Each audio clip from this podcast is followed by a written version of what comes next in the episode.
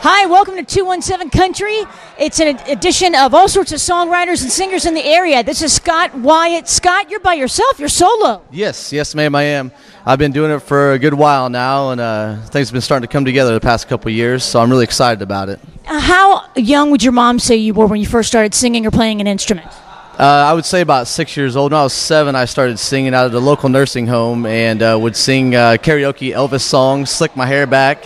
I had it every Wednesday night gig there, so that was why I got, I got broke into the nursing home. So, Okay, so who do you look up to in the country music field or arena these days? uh, these days, uh, Eric Church, uh, amazing artists, uh, Kacey Musgraves, Miranda Lambert, uh, those three, and uh, in the past, I'd say Waylon Jennings, uh, Dave Mason, and uh, Dan Fogelberg, especially from Peoria.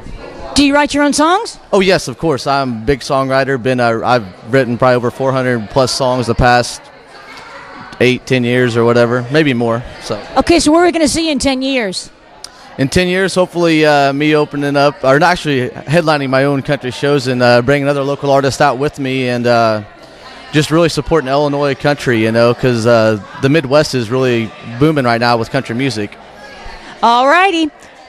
Thanks for checking us out. Follow us at 1045 WFMB or tweet us at hashtag 217 Country.